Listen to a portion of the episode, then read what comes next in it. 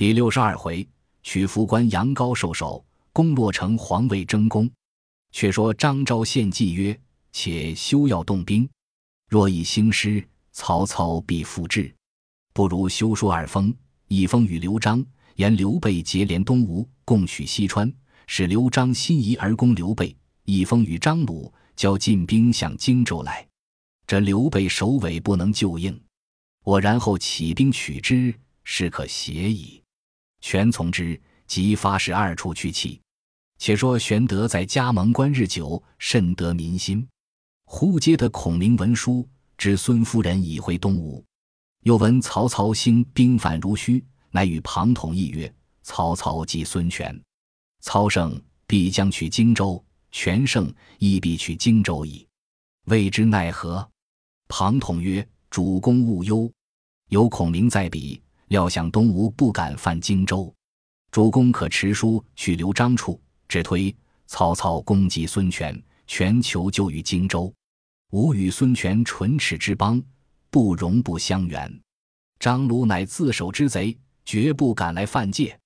吾今欲勒兵回荆州，与孙权会同破曹操，奈兵少粮缺，妄推同宗之意，速发精兵三四万，行粮十万斛相助。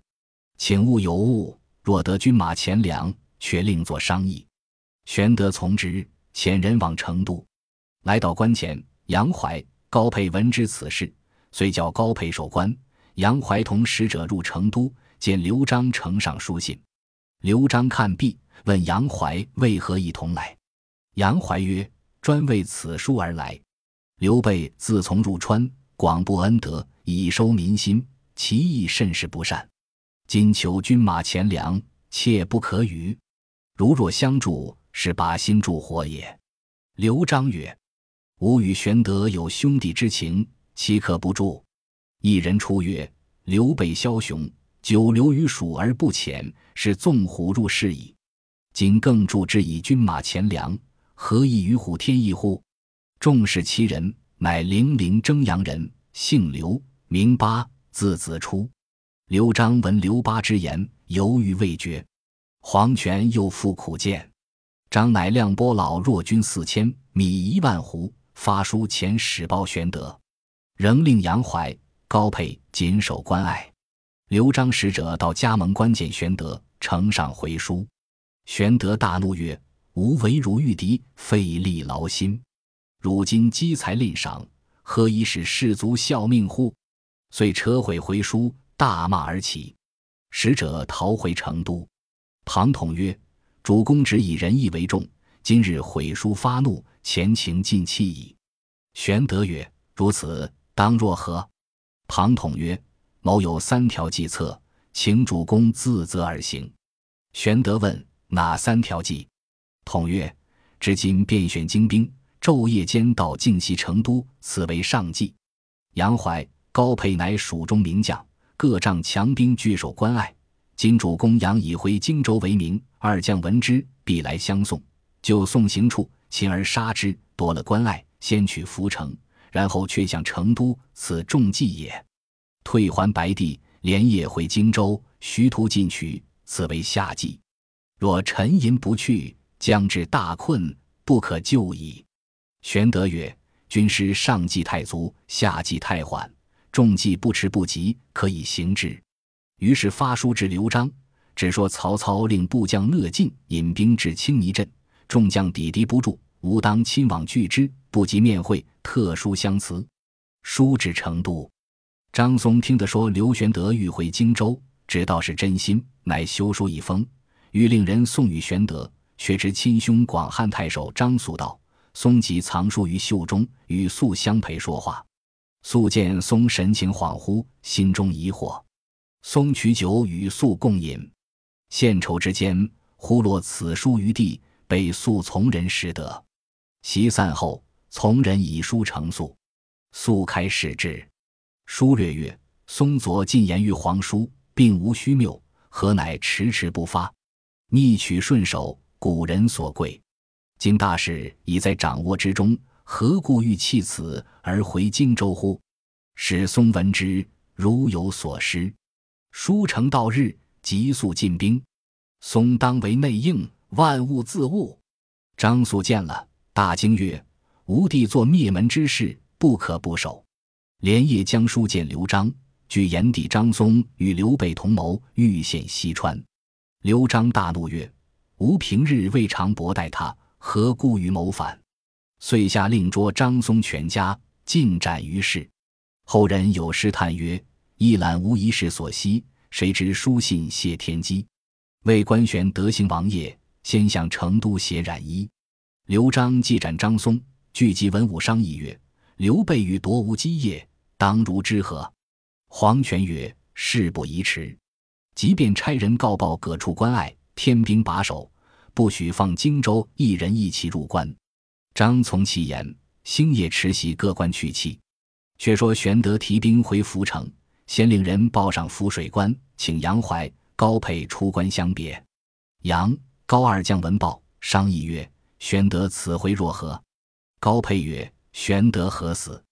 我等各藏利刃在身，就送行处刺之，以绝无主之患。”杨怀曰：“此计大妙。”二人只带随行二百人出关送行，其余并留在关上。玄德大军进发，前至涪水之上，庞统在马上为玄德曰：“杨怀、高沛若欣然而来，可提防之；若彼不来，便起兵进取其关，不可迟缓。”正说间，忽起一阵旋风，把马前帅字旗吹倒。玄德问庞统曰：“此何兆也？”统曰：“此警报也。杨怀、高沛二人必有行刺之意，宜善防之。”玄德乃身披重铠，自佩宝剑防备。人报杨、高二将前来送行。玄德令军马歇定。庞统吩咐魏延、黄忠，但关上来的军士不问多少，马步军兵一个也休放回。二将得令而去。却说杨怀、高沛二人身边各藏利刃，带二百军兵牵羊送酒，直至军前，见并无准备。心中暗喜，以为中计。入至帐下，见玄德正与庞统坐于帐中。二将生惹曰：“闻皇叔远回，特具薄礼相送。”遂进酒劝玄德。玄德曰：“二将军守关不易，当先饮此杯。”二将饮酒毕，玄德曰：“吾有密事与二将军商议，贤人退避。”遂将带来二百人，尽赶出中军。玄德叱曰：左右与吾捉下二贼，帐后刘封、关平应声而出。杨、高二人急待争斗，刘封、关平各捉住一人。玄德喝曰：“吾与汝主是同宗兄弟，汝二人何故同谋离间亲情？”庞统斥左右搜其身畔，果然各搜出利刃一口。统便喝斩二人。玄德还犹未决，统曰：“二人本意欲杀吾主，罪不容诛。”遂持刀斧手斩杨怀、高沛于帐前。黄忠、魏延早将二百从人先自捉下，不曾走了一个。玄德唤入，各赐酒压惊。玄德曰：“杨怀、高沛离间无兄弟，又藏利刃行刺，故行诛戮。尔等无罪，不必惊疑。”众各拜谢。庞统曰：“吾今即用汝等引路，待吾军取关，各有重赏。”众皆应允。是夜二百人先行，大军随后。前军至关下，叫曰：“二将军有急事回，可速开关。”城上听的是自家军，及时开关。大军一拥而入，兵不血刃，得了福关。蜀兵皆降。玄德各家重赏，遂即分兵前后守把。次日劳军设宴于宫厅。玄德酒酣，故庞统曰。今日之会，可为乐乎？庞统曰：“伐人之国而以为乐，非仁者之兵也。”玄德曰：“吾闻昔日武王伐纣，作乐相公，此亦非仁者之兵于？汝言何不合道理？可速退。”庞统大笑而起，左右一扶玄德入后堂，睡至半夜，酒醒，左右以逐庞统之言告知玄德。玄德大悔，自早穿衣升堂，请庞统谢罪曰：“昨日酒醉，言语触犯，幸勿挂怀。”庞统谈笑自若。玄德曰：“昨日之言，唯吾有失。”庞统曰：“君臣俱失，何独主公？”玄德亦大笑，其乐如初。却说刘璋闻玄德杀了杨高二将，袭了涪水关，大惊曰：“不料今日果有此事。”遂聚文武，问退兵之策。黄权曰：“可连夜遣兵屯洛县，塞住咽喉之路。刘备虽有精兵猛将，不能过也。”张遂令刘珪、凌苞、张仁、邓贤点五万大军，星夜王守洛县，以拒刘备。四将行兵之次，刘珪曰：“吾闻锦屏山中有一异人，道号子虚上人，知人生死贵贱。吾辈今日行军，正从锦屏山过，何不试往问之？”张任曰：“大丈夫行兵拒敌，岂可问于山野之人乎？”珪曰：“不然。”圣人云：“至诚之道，可以前之。吾等问于高明之人，当趋吉避凶。”于是四人引五六十骑至山下，问敬樵夫。樵夫指高山绝顶上，便是上人所居。四人上山至庵前，见一道童出迎，问了姓名，引入庵中。只见子虚上人坐于蒲墩之上，四人下拜，求问前程之事。子虚上人曰：“贫道乃山野废人，岂知修旧？”刘珪再三拜问，子胥遂命到铜曲执笔，写下八句言语，付与刘珪。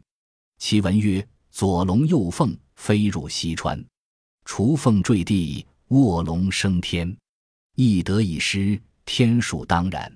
见机而作，勿丧九泉。”刘珪又问曰：“我四人气数如何？”子胥上人曰：定数难逃，何必再问？归又请问时，上人眉垂目合，恰似睡着的一般，并不答应。四人下山，刘贵曰：“先人之言，不可不信。”张任曰：“此狂叟也，听之何意？”遂上马前行，既至洛县，分调人马，守把各处关隘口。刘归曰：“洛城乃成都之保障，失此则成都难保。”无四人公义，这二人守城，二人去洛县前面依山傍险扎下两个寨子，误使敌兵临城。灵包、邓贤曰：“某愿往劫寨。”刘归大喜，分兵二万，与灵、邓二人离城六十里下寨。刘归、张仁守护洛城。却说玄德既得浮水关，与庞统商议进取洛城。人报刘璋拨四将前来，即日灵包。邓贤领二万军离城六十里，扎下两个大寨。玄德聚众将问曰：“谁敢见头功，去取二将寨栅？”老将黄忠应声出曰：“老夫愿往。”玄德曰：“老将军率本部人马前至洛城，如取得灵包、邓贤营寨，必当重赏。”黄忠大喜，即领本部兵马谢了要行。忽帐下一人出曰：“老将军年纪高大。”如何取得？小将不才愿往。玄德视之，乃是魏延。黄忠曰：“我已领下将令，你如何敢参越？”魏延曰：“老者不以筋骨为能。吴文灵包、邓贤乃蜀中名将，血气方刚，孔老将军进他不得，岂不误了主公大事？因此愿相替，本是好意。”黄忠大怒曰：“汝说吾老？”敢与我比试武艺吗？魏延曰：“就主公之前，当面比试，赢得的便去，何如？”黄忠遂屈步下阶，便叫小校将刀来。玄德急止之曰：“不可！吾今提兵取川，全仗汝二人之力。今两虎相斗，必有一伤，须误了我大事。吾与你二人劝解，休得争论。”庞统曰。汝二人不必相争，即今灵包、邓贤下了两个营寨，今汝二人自领本部军马各打一寨，如先夺得者，便为头功。于是分定黄忠打灵包寨，魏延打邓贤寨，二人各领命去了。庞统曰：“此二人去，恐于路上相争，主公可自引军为后应。”玄德留庞统守城，自与刘封。关平引五千军随后进发，却说黄忠归寨，传令来日四更造饭，五更结束，平民进兵，取左边山谷而进。魏延却暗示人探听黄忠甚时起兵，探诗人回报：来日四更造饭，五更起兵。魏延暗喜，吩咐众军士二更造饭，三更起兵，平民要到邓贤寨边。军士得令，都饱餐一顿，马摘领，人衔枚，卷其束甲，暗地去劫寨。三更前后，离寨前进，到半路，魏延马上寻思，只去打邓贤寨。不显能处，不如先去打灵包寨，却将得胜兵打邓贤寨，两处功劳都是我的，就马上传令，叫军士都投左边山路里去。天色微明，离灵包寨不远，叫军士少歇，排槊金鼓齐翻，枪刀器械，早有俘虏小军飞报入寨，灵包已有准备了。一声炮响，三军上马，杀将出来。魏延纵马提刀与灵包接战，二将交马，战到三十合，川兵分两路来袭汉军。汉军走了半夜，人马力乏，抵挡不住，退后便走。魏延听得背后阵脚乱，撇了灵包，拨马回走。川兵随后赶来，汉军大败。走不到五里，山背后鼓声震地，邓贤引一彪军从山谷里截出来，大叫。魏延快下马受降！魏延策马飞奔，那马忽失前蹄，引足跪地，将魏延先降下来。邓贤马奔到，挺枪来刺魏延，枪未到处，弓弦响，邓贤倒撞下马。后面灵包方欲来救，一员大将从山坡上跃马而来，厉声大叫：“老将黄忠在此！”舞刀直取灵包，灵包抵敌不住，往后便走。黄忠乘势追赶，川兵大乱。黄忠一支军救了魏延，杀了邓贤，只赶到寨前。灵包回马与黄忠再战，不到十余合，后面军马拥将上来，灵包只得弃了左寨，引败军来投右寨。只见寨中旗帜全别，灵包大惊，都驻马看时，当头一员大将，金甲锦袍，乃是刘玄德。左边刘封，右边关平，大喝道。寨子无以夺下，汝欲何往？原来玄德引兵从后接应，便乘势夺了邓贤寨子。灵包两头无路，取山僻小径要回洛城，行不到十里，狭路伏兵忽起，大钩齐举，把灵包活捉了。原来却是魏延自知犯罪，无可解释，收拾后军，令蜀兵引路，伏在这里等个正着，用所付的灵包，解投玄德寨来。却说玄德立起免死旗，但川兵倒戈卸甲者，并不许杀害；如伤者偿命。又与众降兵曰：“汝川人皆有父母妻子，愿降者充军，不愿降者放回。”于是欢声动地。黄忠安下寨脚，竟来见玄德，说：“魏延违了军令，可斩之。”玄德急召魏延，魏延解灵包之。玄德曰：“言虽有罪，此功可赎。”令魏延谢黄忠救命之恩，今后无得相争。魏延顿首服罪。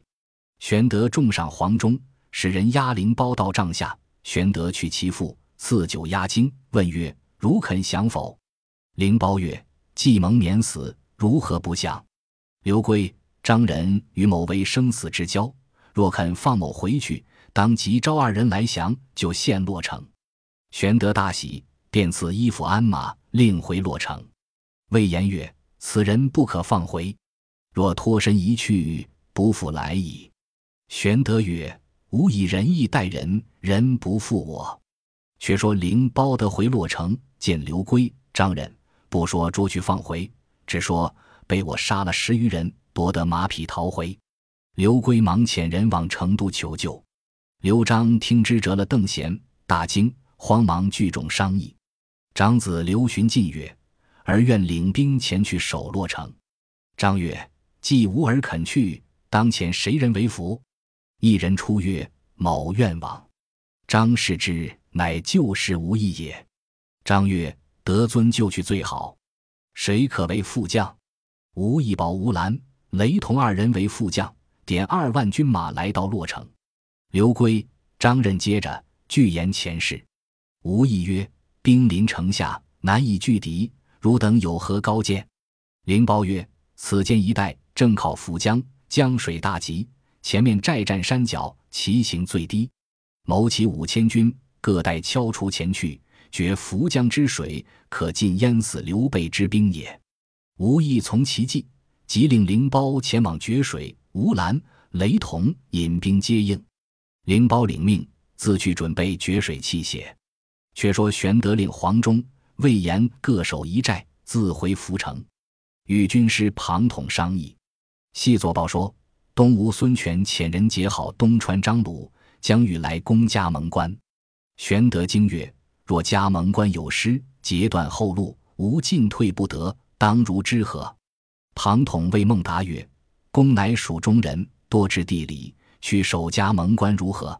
答曰：“某保一人与某同去守关，万无一失。”玄德问何人？答曰：“此人曾在荆州刘表部下为中郎将，乃南郡之江人，姓霍，名俊，字仲邈。”玄德大喜，及时遣孟达、霍峻守家门关去了。庞统退归馆舍，门里忽报有客特来相访。统出迎接，见其人身长八尺，形貌甚伟，头发截短，披于颈上，衣服不甚齐整。统问曰：“先生何人也？”其人不答，径登堂仰卧床上。统甚疑之，再三请问。其人曰：“且消停，吾当与汝说之天下大事。”统闻之欲疑，命左右进酒食。其人起而辨食，并无谦逊。饮食甚多，食罢又睡。统疑惑不定，使人请法正视之，恐是细作。法正慌忙到来，统出迎接，谓正曰：“有一人如此如此。”法正曰：“莫非彭永言乎？”生皆视之。其人跃起曰：“孝直别来无恙。”正是只为川人逢旧时，遂令浮水西洪流。毕竟此人是谁？且看下文分解。本集播放完毕，感谢您的收听，喜欢请订阅加关注，主页有更多精彩内容。